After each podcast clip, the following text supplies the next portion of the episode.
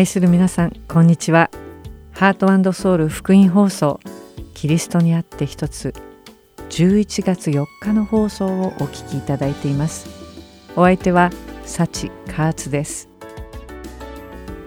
今日はアメリカの有名人のお話です。皆さんはケイティ・ペリーという歌手をご存知ですか？彼女は2004年20歳の時にプロの歌手としてデビューしました。その後続けてヒット曲を出しビルボードチャートで彼女の曲が7曲も1位を獲得してポップミュージック業界を騒がせました。またツイッターで彼女をフォローしている人の数が1億人に達し世界記録としてギネスブックに載りました。彼女の歌う曲の中に「I Kissed a Girl」という同性愛者の関係を歌った曲があります。彼女自身は同性愛者ではありませんがこの曲を発表してから世界中の同性愛の人たちから人気を集めました。また2010年にはラッセル・ブランドという俳優と結婚しインドでヒンズー教の結婚式を挙げました。またその結婚がたった14ヶ月で破綻してしまった時にもさらに世間の注目を集めました。さて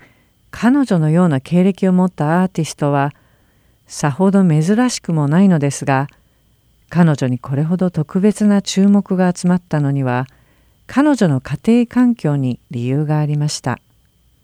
実はケイティ・ペリーは牧師の娘だったのです。彼女は幼い時にイエス様を信じアリゾナのキリスト教の小学校に通い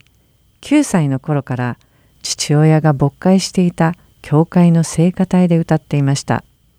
またポップスターになる前には2001年にすでにクリスチャンアーティストとしてデビューしていました。しかしその後ポップスターになり同性愛やこの世のことを歌ってさらにヒンズー教の結婚式を挙げたことで世界の人々が彼女に注目しましたまたマスメディア上ではっきりと自分は教会からもキリスト教からも脱退し今では天国も地獄も信じておらず天の王座にはただ一人の老人が座っていると公言してしまったのです。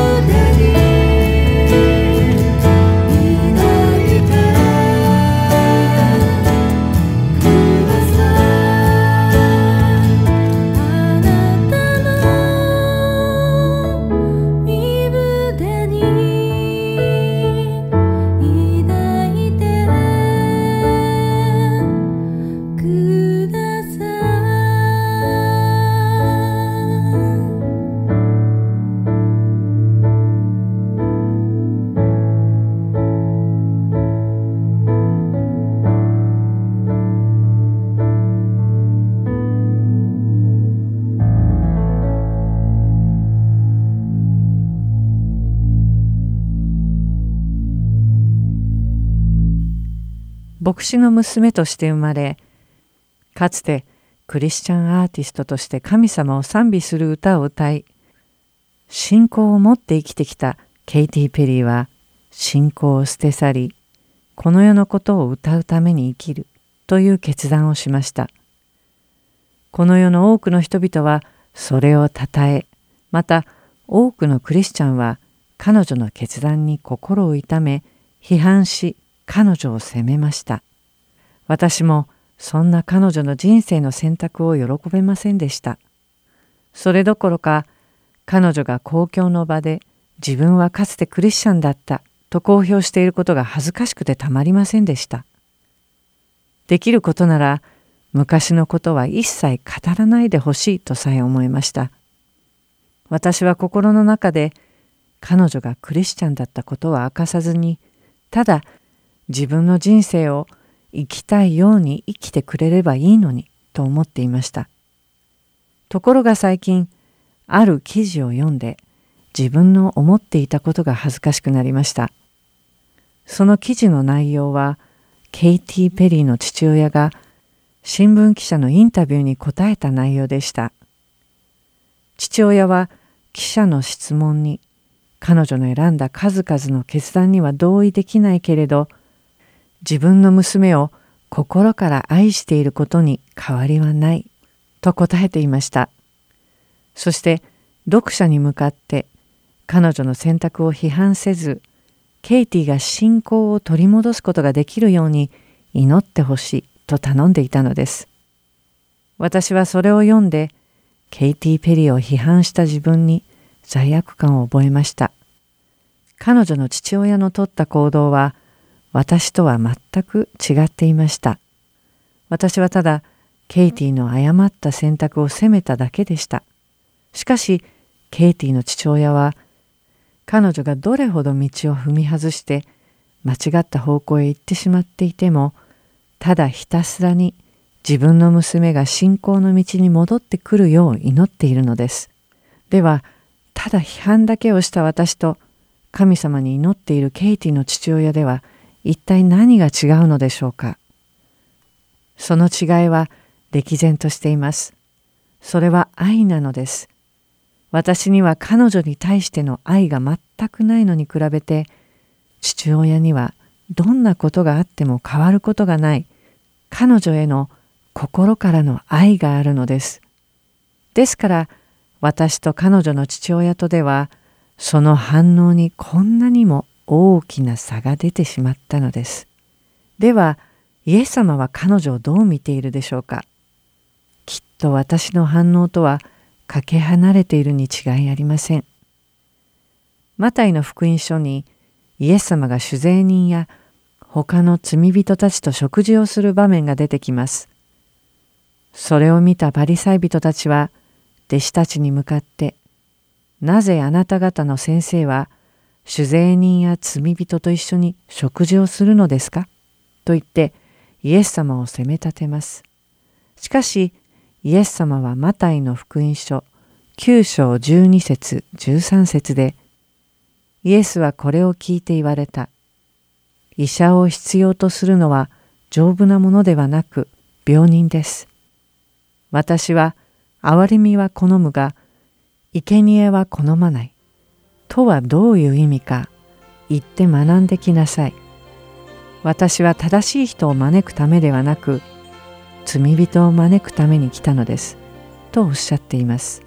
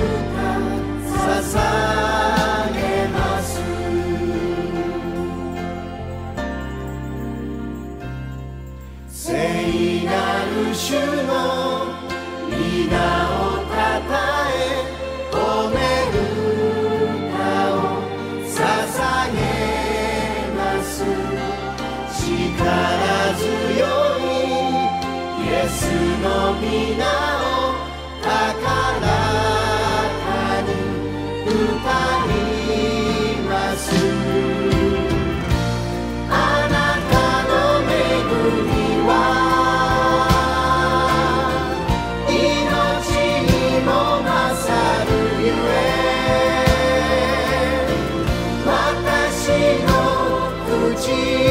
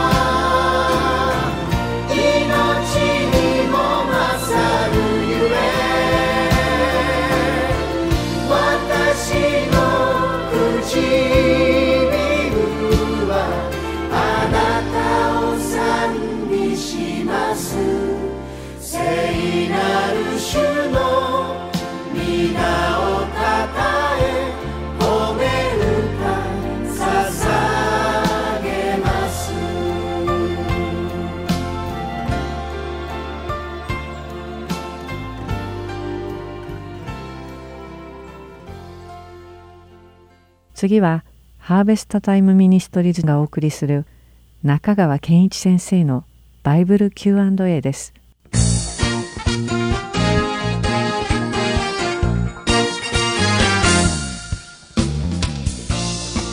はい、今日の質問はこれです。私は仏教徒ですが、キリスト教を信仰したいと思っています。キリスト教では他宗教を信じつつ信仰するということは許されているのでしょうか？はい。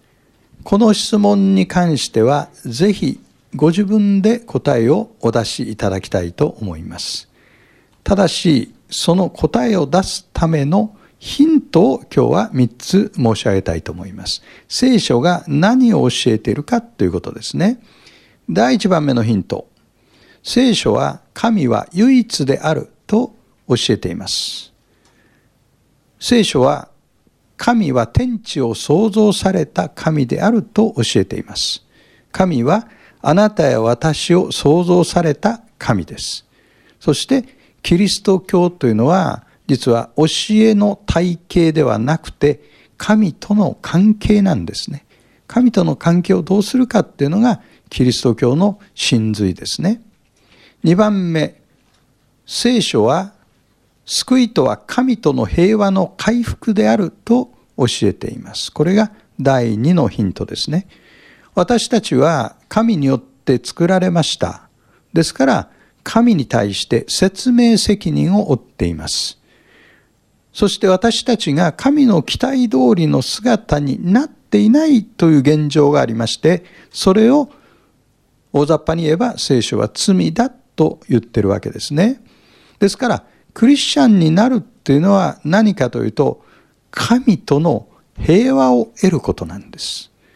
神に背を向けて生きていた私たちが神との平和を得ること。これがクリスチャンになるということです。ですから、神を愛さずしてクリスチャンであるということはできないんです。教えの体系を受け入れただけでは違うんです。神を愛さずしてクリスチャンであることはできないということです。そして3番目のヒントは、聖書はイエス・キリストだけが唯一の救いの道であると教えています。イエス・キリストは神と人との仲介者です。そのような仲介者になるために神であった方、神である方、聖書では神の子と呼ばれる方が人となってくださったんです。そしてイエス・キリストはこのようにおっしゃいました。私が道であり、真理であり、命なのです。私を通してでなければ、誰一人父の身元に来ることはありません。ヨハネ14の6。イエス・キリストは、私たちの罪の代価を支払うために死んでくださいました。そしてイエス・キリストを救い主として信じて神と和解していくんですね。そのことができたならば、冒頭のご質問にはおのずから答えが出ると私は思います。ぜひ聖書を開いてイエス・キリストという方と出会ってください。次の質問は、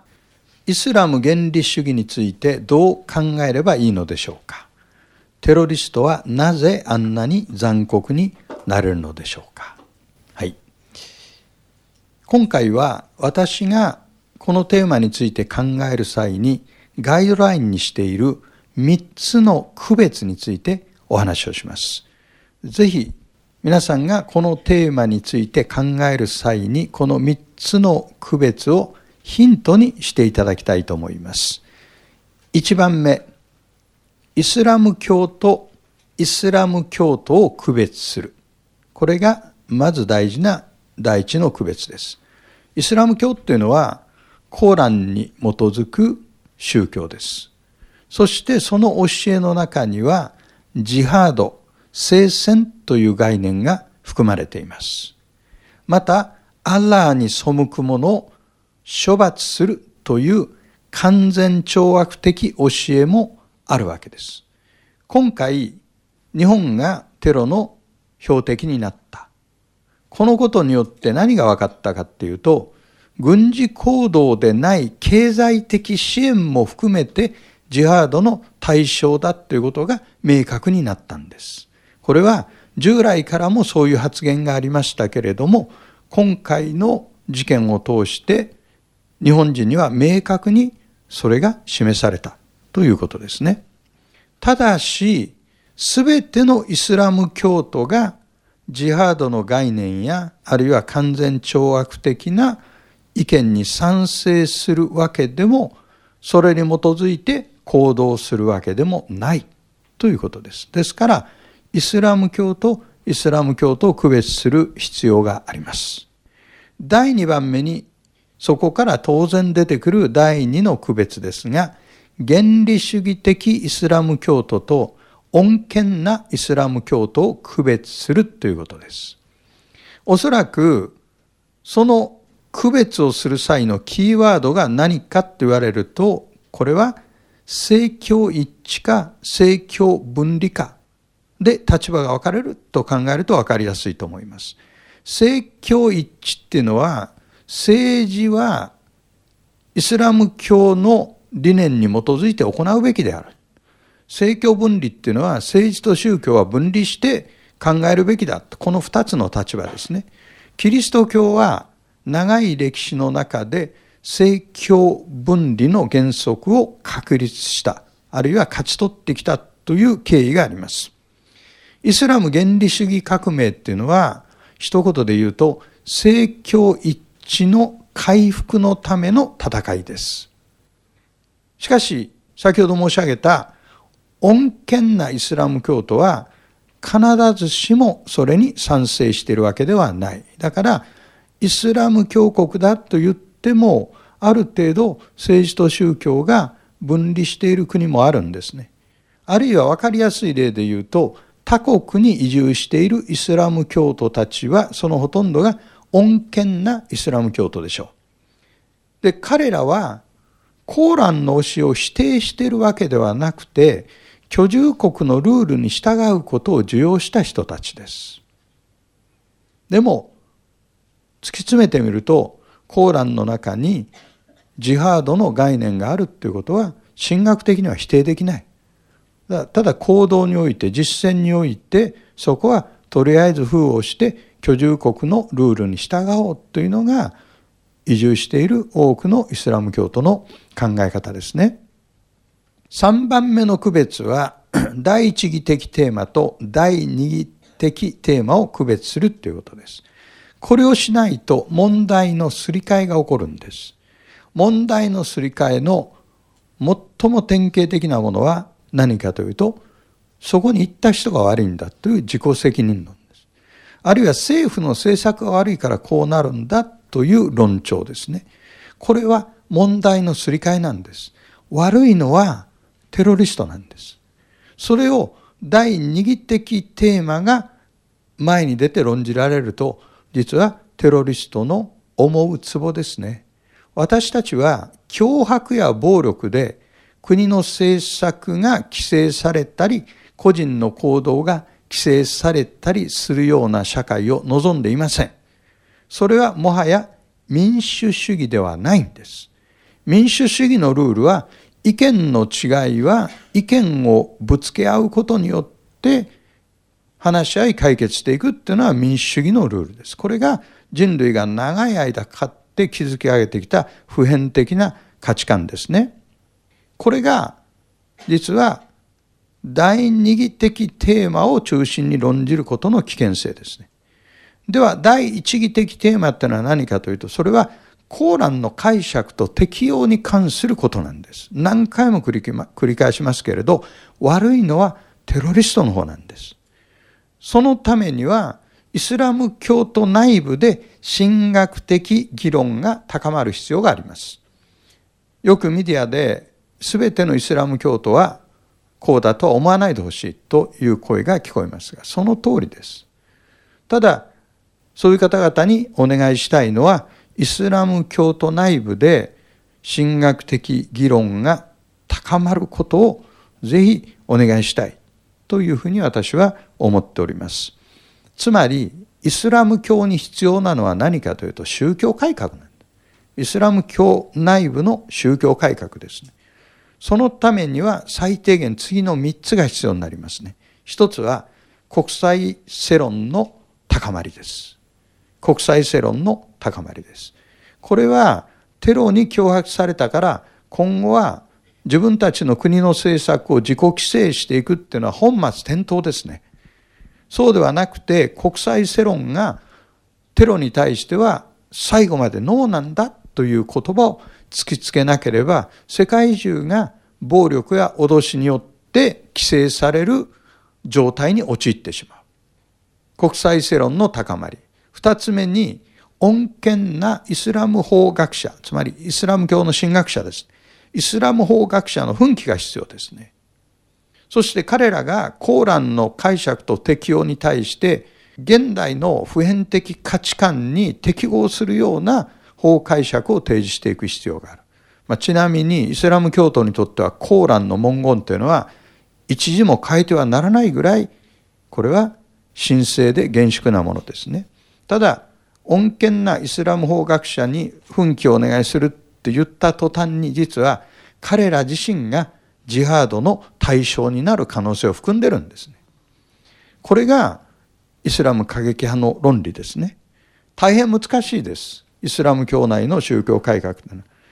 ですから最後に申し上げたいのは神の介入が必要ですね。神の介入が必要です。だから私たちクリスチャンはこの状態の中に神様は介入してくださるように祈る必要がありますね。ではまた次の Q&A でお目にかかりましょう。ありがとうございました。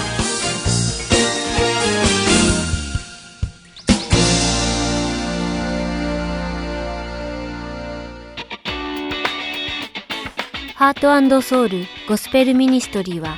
日本人の方で韓国語のできるボランティアの方を募集しています。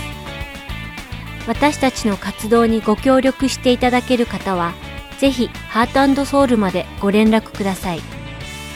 電話番号602-866-8999または heartandsoul.org at gmail.com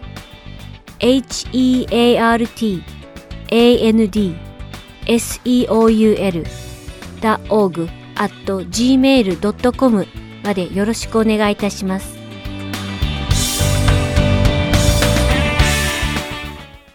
次は聖書を一緒に読みましょう。をお聞きください。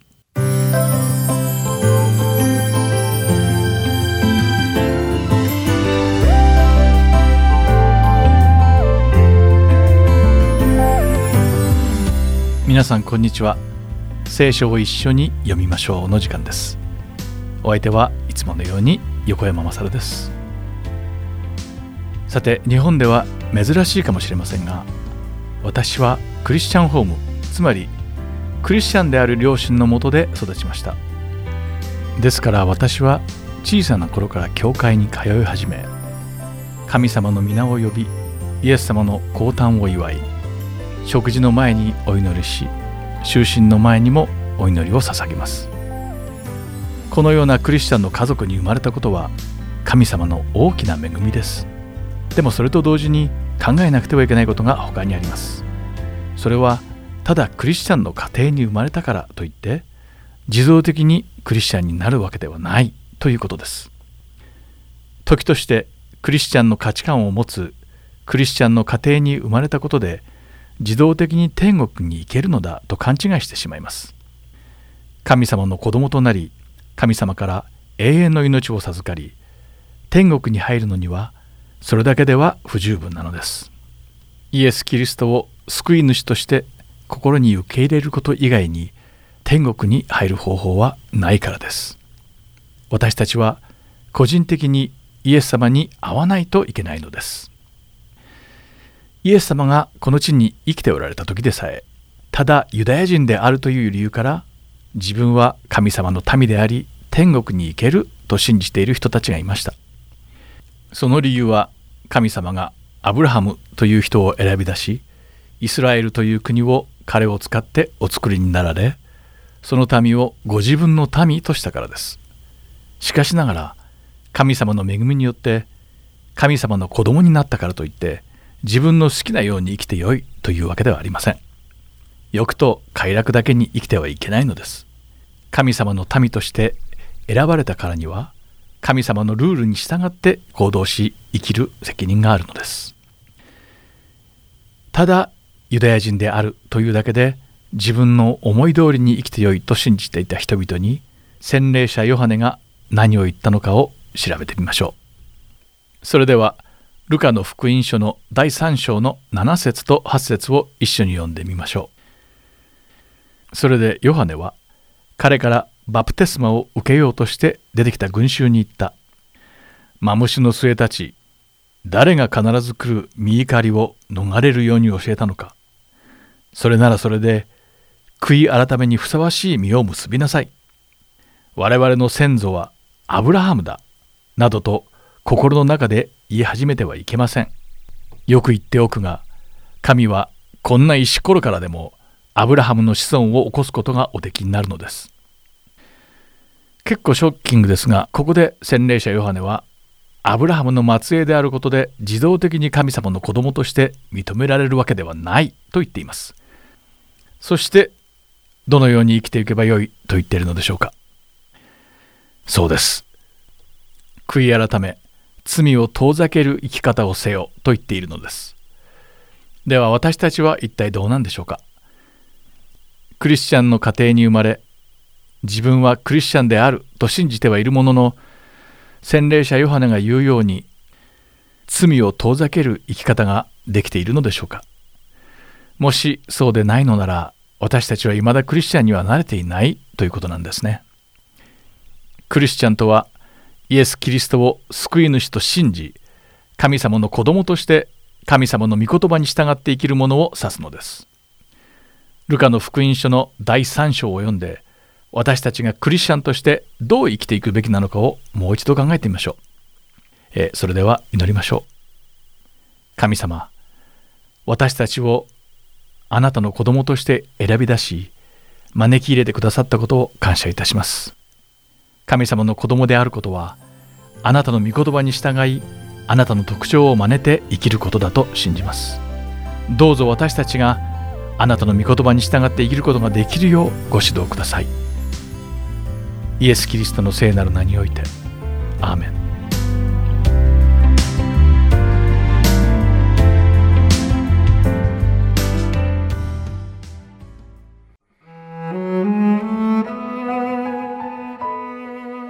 今週はルカの福音書第3章1節から38節をお読みいたします。皇帝テベリオの治世の第15年。ポンテオ・ピラトがユダヤの総督。ヘロデがガリラヤの国主。その兄弟ピリポがイツリアとテラコニテ地方の国主。ルサニアがアビレネの国主でありアンナスとカヤパが大司祭であった頃神の言葉が荒野でザカリアの子ヨハネに下った。そこでヨハネはヨルダン川のほとりのすべての地方に行って罪が許されるための悔い改めに基づくバプテスマを説いた。そのことは預言者イザヤの言葉の書に書いてある通りである。荒野で叫ぶ者の声がする。主の道を用意し、主の通られる道をまっすぐにせよ。すべての谷はうずめられ、すべての山と丘とは低くされ、曲がったところはまっすぐになり、凸凹道は平らになる。こうしてあらゆる人が神の救いを見るようになる。それでヨハネは彼からバプテスマを受けようとして出てきた群衆に言った。マムシの末たち、誰が必ず来る見怒りを逃れるように教えたのか。それならそれで悔い改めにふさわしい実を結びなさい。我々の父はアブラハムだなどと心の中で言い始めてはいけません。よく言っておくが、神はこんな石ころからでもアブラハムの子孫を起こすことがおできになるのです。斧もすでに木の根元に置かれています。だから、良い実を結ばない木は皆切り倒されて火に投げ込まれます。群衆はヨハネに尋ねた。それでは私たちはどうすればよいのでしょう？彼は答えて言った。下着を2枚持っている者は一つも持たない者に分けなさい。食べ物を持っている者もそうしなさい。主税人たちもバプテスマを受けに出てきていった。先生、私たちはどうすればよいのでしょう。ヨハネは彼らに言った。決められたもの以上には何も取り立ててはいけません。兵士たちも彼に尋ねていった。私たちはどうすればよいのでしょうか。ヨハネは言った。誰からも力ずくで金をゆすったり、無実の者を責めたりしてはいけません。自分の給料で満足しなさい。民衆は救い主を待ち望んでおり、皆心の中でヨハネについて、もしかするとこの方がキリストではあるまいかと考えていたので、ヨハネは皆に答えて言った。私は水であなた方にバプテスマを授けています。しかし、私よりもさらに力のある方がおいでになります。私などはその方の靴の紐を解く値打ちもありません。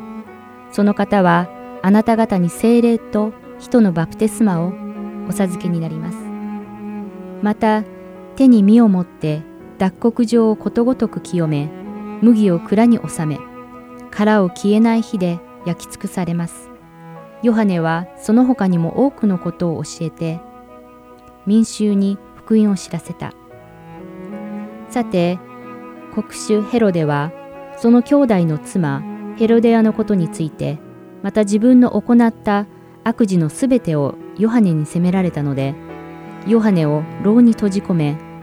すべての悪事にもう一つこの悪事を加えた。さて民衆が皆バプテスマを受けていた頃イエスもバプテスマをお受けになりそして祈っておられると天が開け精霊が鳩のような形をして自分の上に下られるのをご覧になった。また天から声がした。あなたは私の愛する子。私はあなたを喜ぶ。教えを始められた時、イエスはおよそ30歳で、人々からヨセフの子と思われていた。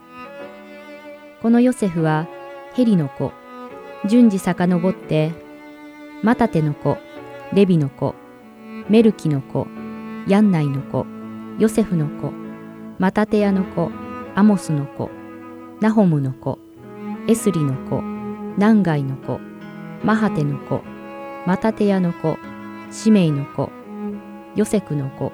ヨダの子、ヨハンナの子、レサの子、ゾロバベルの子、サラテルの子、ネリの子、メルキの子、アデイの子、コサムの子、エルマダムの子、エルの子、ヨシュアの子、エリエゼルの子、ヨリムの子、マタテの子、レビの子、シメオンの子、ユダの子、ヨセフの子、ヨナムの子、エリヤキムの子、メレヤの子、メナの子、マタタの子、ナタンの子、ダビデの子、エッサイの子、オベデの子、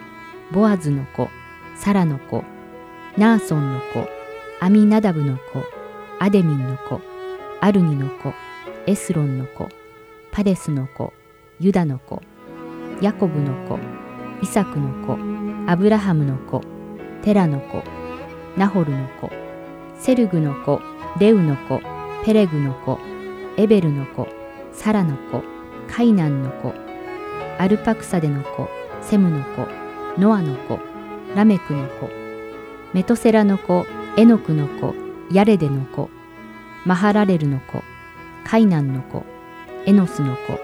セツの子アダムの子このアダムは神の子である今週はルカの福音書第3章1節から38節をお読みいたしました。ではまた来週。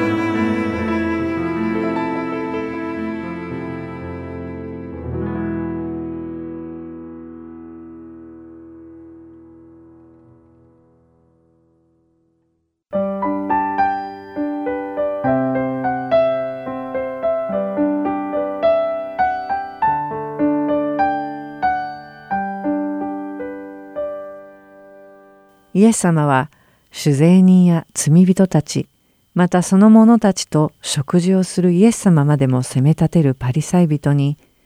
生贄を捧げるのではなく憐れむ心を持ちなさいと教えていらっしゃいます。ここで出てくる生贄を捧げるとは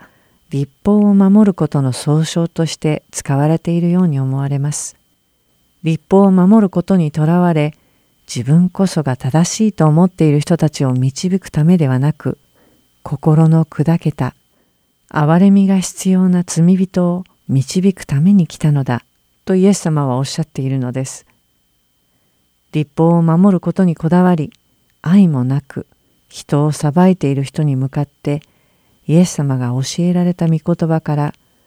私はたくさんのことを学びました。神様が私たちに求めていらっしゃるのは生贄を捧げることではなく他人を憐れむことなのです。マタイの福音書でイエス様がパリサイ人に言った言葉はホセア書6章6節から来ています。ホセア書6章6節は新海約聖書を読むと私は誠実を喜ぶが生贄は喜ばない。全焼の生贄よりむしろ神を知ることを喜ぶと書かれていますがこの部分を口語訳聖書で読むと私は慈しみを喜び犠牲を喜ばない反祭よりもむしろ神を知ることを喜ぶとなっています。つまり神様は慈しみや神を知ることを喜ばれるが生贄といった犠牲や犯罪を喜ばれないとおっしゃっています。生贄や犯罪を捧げることは一つの決まりごとに過ぎません。人々は生贄を捧げよと教えられたのでそれを捧げ犯罪を捧げる決まりになっているから捧げるのです。しかし生贄や犯罪を捧げることは神様が望まれていることではなかったのです。神様は人間がより神様を知るようになるためにまた神様と人間との深い関係を築くために生贄や反祭を捧げよと人間に命じられました。イエス様がお生まれになる前は人々の罪をあがなうために生贄や反祭が捧げられていたからです。イスラエルの人々はこのような生贄を捧げることで自分たちのすべきことはすべて行ったのだと信じたかもしれません。そしてこのような生贄を捧げることで罪は許され神様の前に義とされたのだと信じたかもしれません。しかしイスラエル人には一番大切なことが分かっていませんでした。それは生贄や犯罪では彼らの罪は許されず義とはされないということです。人の罪を許し罪深き私たちを義人としてくださるのは神様の愛だけであり神様にしかおできにならないということなのです。イエス様がこの世に来られたのは私たちをその犠牲の愛で愛してくださるためです。イエス様はご自分が私たちの罪の代価として生贄の捧げ物となるためにこの世にお生まれになったのです。時として私たちはそのイエス様の完全な愛を履き違えて自分が清く周りよりもましな人間になったかのように勘違いすることがあります。しかし神様が私たちの罪のために一人子を与えてくださったのは私たちを計り知れない愛で愛してくださっているということすなわち私たちが神様の愛を受けるのに値しないのにもかかわらず絶大な愛で愛されているということを私たちが知るためなのです。人々がケイティ・ペリーの取った行動を批判した時に彼女の父親は彼女の選択を責めず彼女の魂のために祈りました。それは彼が自分の娘を心から愛しているからこそできることなのです。私たちも